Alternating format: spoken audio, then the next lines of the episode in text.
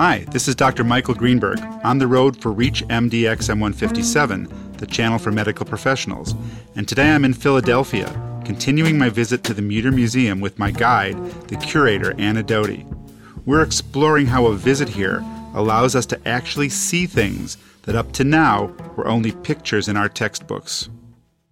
Now, now we're over on the other side of the room here, and I see a heart in a jar. I see a few hearts. You see a few hearts in a jar. Now, this is a specially injected heart. They've really highlighted the vasculature around the heart and rendered part of the heart translucent. Now, this reminds me somewhat of the specimens in Body Worlds. I'm sure you're familiar mm-hmm. with that. Yes. And uh, I won't ask you to comment on how you feel about it, but it's kind of that type of specimen. Mm-hmm. We are the Protoplastinization Museum. Everything we have here, like I said, most of our objects are over 100 years old. Now, you see right to my right here these are desiccated bodies. They're also injected with some wax to highlight the vascular structures. The heart is still intact. These are some of our wonderful wax models here.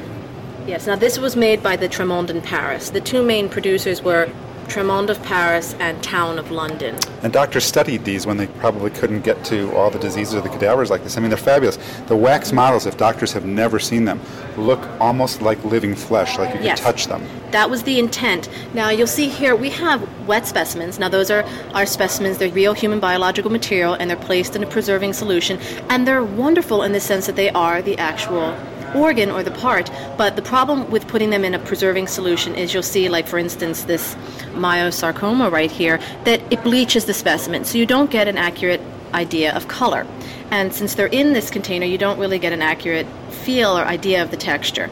The wax models really aim to give you a sense of color and texture that the wet specimens can't. We have such a variety of objects because to teach medicine, again, before photographs, before the high tech 3D imaging that we have today, you really only had the actual bodies, what you could preserve from the body, so these wet specimens, these dried specimens, and then you had to manufacture these wax models. We also have paper mache models to kind of round out the experience. Well, I think this is fascinating for physicians to see. As, as a physician, I understand the anatomy, I see it, and even my experience in medical school with dissection was nothing like this. The, mm-hmm. the cadavers were all gray and shriveled up.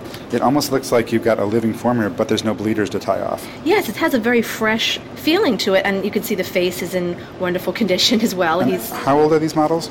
Um, about 150 years old. And the colors have not faded. The colors have not faded. That's the beauty of wax. If you just give it, you know, good temperature, you don't obviously want it to get too hot. You don't want it to get too cold or brittle. It's a very long lasting. Well, when we talk about wax models, yes. these models, we're not talking about candle wax. It's a mixture of beeswax and something else. The paraffin. Paraffin, it's but it's actually with, hard. It dyes. It's, it is hard. You can touch it. Yes. You uh, well, yes. You could touch you it. You could touch it.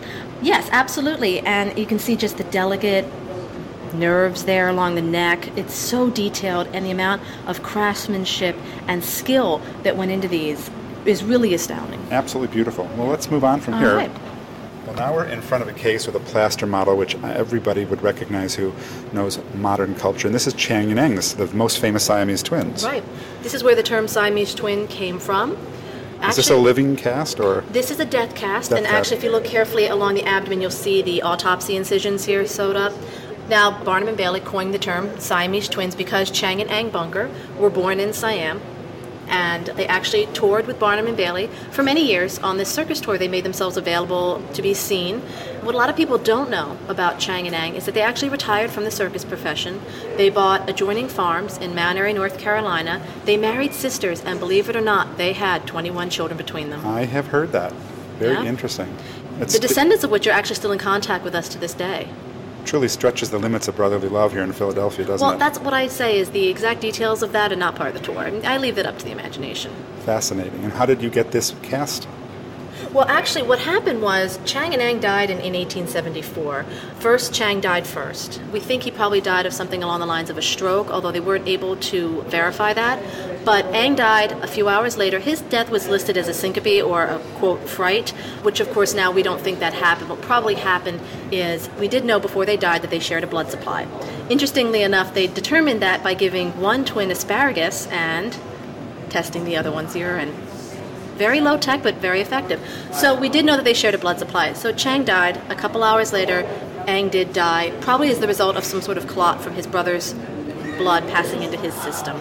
The twins did actually have a contingency in effect where if one twin died, they were to summon a doctor to have an emergency separation. However, it was a dark and stormy night. There were no Land Rovers back then. The doctor could not make it in time, and Eng did pass away. Now, interestingly enough, even though they died in North Carolina, their autopsies were performed here at the College of Physicians there was arrangements made between Chang and Eng's doctors and the doctors here at the College of Physicians. Their bodies were brought up to Philadelphia, and the autopsy was performed. Now you can see along the incision line here that they did not sever the ties. The twins also said if they were to die together, they were to remain together. And the physicians, of course, did honor that. What they did find that was unique is that they actually had conjoined livers. And They, they did not here? know that at the time. Yes, the livers are, are right below the casts in a brand new container that I put them in. I just think it's beautiful. Now, interestingly enough, it's hard to see here, but one liver is larger and a bit cirrhotic. That's Chang's. He liked his beverages. Eng was a teetotaler. And they shared a blood supply, but only They one shared a became blood supply. cirrhotic. That's Only one became cirrhotic. Yeah. They had very different personalities. Just because you're conjoined does not mean you're the same person, of course. So, like I said, Chang liked to drink. Eng was a teetotaler, but Eng liked to stay late, up late at night playing poker. So they had a system where they'd spend a couple of days at one brother's farm and a couple of days at another brother's farm, and it seemed to work out for them. So when Chang drank, did uh, Eng get high? That's a good question. I don't know. I think most of it was filtered out through Chang's liver, as you can see here. So, hmm. yeah. Thanks. If you've just tuned in, you're on the road with me, your host, Dr. Michael Greenberg, on ReachMD XM157, the channel for medical professionals.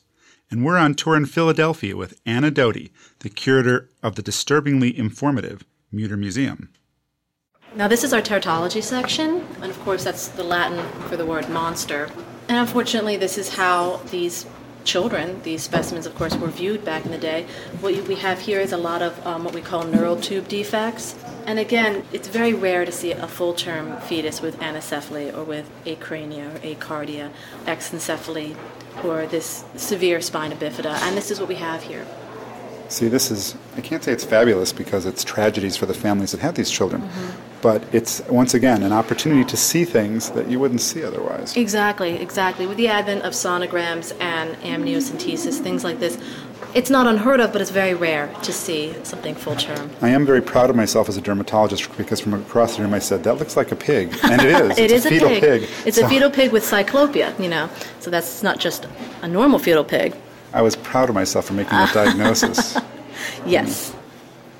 You have a website. Are there any images available for people to study online? Yes, we actually have a rights and reproductions coordinator who works with scholars, works with artists, works with people who would like to have images of our specimens. We're very careful about how many we let go, who do they go to.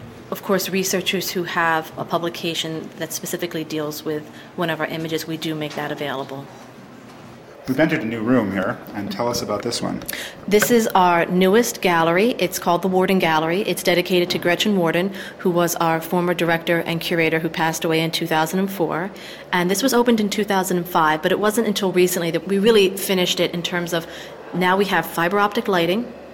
We have all new labels with interpretations. The cabinets are the original cabinets, but they were refurbished. In fact, if you look kind of sideways at the cabinets, you'll see some warping on the glass. That's because it's original 100 plus year old glass. What is this, the three blind mice over here? Yes, actually four. Four five. blind rats? Yeah. Now this is a, a gallery that we originally envisioned as a wet specimen open storage display. We have in excess of 1,200 wet specimens, and we really have to keep and monitor them and make sure they're in good condition. The fluid levels are stable. And what we decided to do here when we had this new gallery space is we decided to call it a body of parts. And what it is is it's just a way to come in and look at the human body piece by piece. So you walk in and you turn to your left, and it literally goes from the head down. So you have neurology, otolaryngology, cardiopulmonary gastroenterology, female reproductive, male reproductive nephrology, proctology, and extremities. And then the middle section is just stuff I liked. Now, what I understand about Gretchen Worden was she mm-hmm. was like someone phenomenal in the museum. She world. was not just in the museum world, but in the medical field as well. She was here for 30 years, and she really is the one that put this museum on the map. When she first started working here, it was almost 100% medical professionals and maybe a few hundred visitors a year. By the time she finished her tenure, unfortunately, when she passed away, we had over 60,000 visitors a year. And that was due to her really getting the word out, just being this wonderful, charismatic entity that really made the Mutter Museum so popular. So, since we can't show all of our listeners all these body a tour through the body, right. Let's get to the rats. What are they doing here? Well, of course, animals, dogs, rats were also very important in the medical training, of course. And what we have is just like this middle section here is just kind of a miscellaneous area where we put stuff that's just interesting that people might find interesting to look at. Are, so these are are, these the one- eviscerated rats that were used in dissection. Oh, they're the ones who didn't make it through the maze, right? Yes, we, well, you know, you have to do something with those slow learners. Of course, you know, rats, mice, they're still used in pharmaceutical research and they play an important role. Surgeons would often operate on dogs many years ago to try and perfect certain techniques. We have very few, relatively speaking, very few animal specimens. Almost everything we have is human, but we thought the rats are kind of interesting and so we thought we'd put them on display. And this huge stone down here is Well, it's interesting. world's It- largest gallstone. It's actually an ovarian cyst. It's dried and stuffed now with like a straw or horsehair, but that was a ovarian cyst, and I believe at the time of extraction it was about 70 or 80 pounds. it's about a foot and a half by a foot and a half. It's huge. It looks like a footstool. Little mysteries here. We have not one, but two sets of conjoined twins. Now, these are thoracopagus conjoined twins. They're conjoined mostly at the thorax. You can call them dicephalic, bicephalic. Now, you'll notice here, very interesting, one has a cleft palate, one doesn't. Why the cleft palate on one? Exactly. Why does one have a cleft palate and one doesn't? Because you would think they're identical twins, right? Same thing with the one down below here. One cleft palate, one normal palate. Now, I know we're taking kind of an audio tour where people can't see things, but what I Mm-hmm. need to point out to our listeners is, as I'm looking at these cases, there is an abundance of the most amazing specimens that we're not even talking about. So many, Just so many. everywhere. It's an embarrassment of riches. Well, to kind of give this, you know, audio visual frame of reference, this room itself is about 720 square feet. And in this, we're having about 300 specimens. So if you can imagine that, again, that artifact to square foot ratio, it's extremely high. So we estimate that if someone were to come in here and take their time and read most of the labels, even though we're a small museum, it would take you over three hours. Thanks for joining us on the road today from Philadelphia at the Mutter Museum with our guest Anna Doty, its curator, who has shown us not simply an interesting museum of the dead, but a living institution of medical education.